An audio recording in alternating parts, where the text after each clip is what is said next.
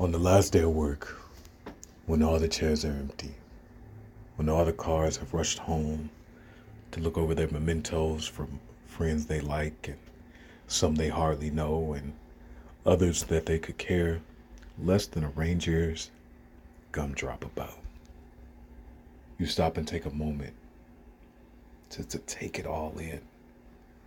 Take in this year and everything that happened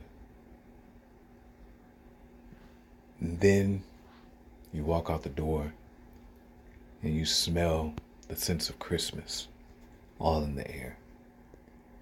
You feel the playful breeze of snow angels that kiss your knees. You feel the pine cones as you go past each block and every store. And you know when you go back home, the stove will be roaring. And even though you told Auntie you were going to take it easy on those Christmas cookies.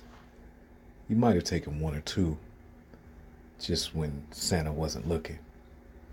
Your uncle is pouring his famous but also obvious hot chocolate Christmas concoction. Grandpa's snoring while Grandma's watching reruns of her favorite telenovela.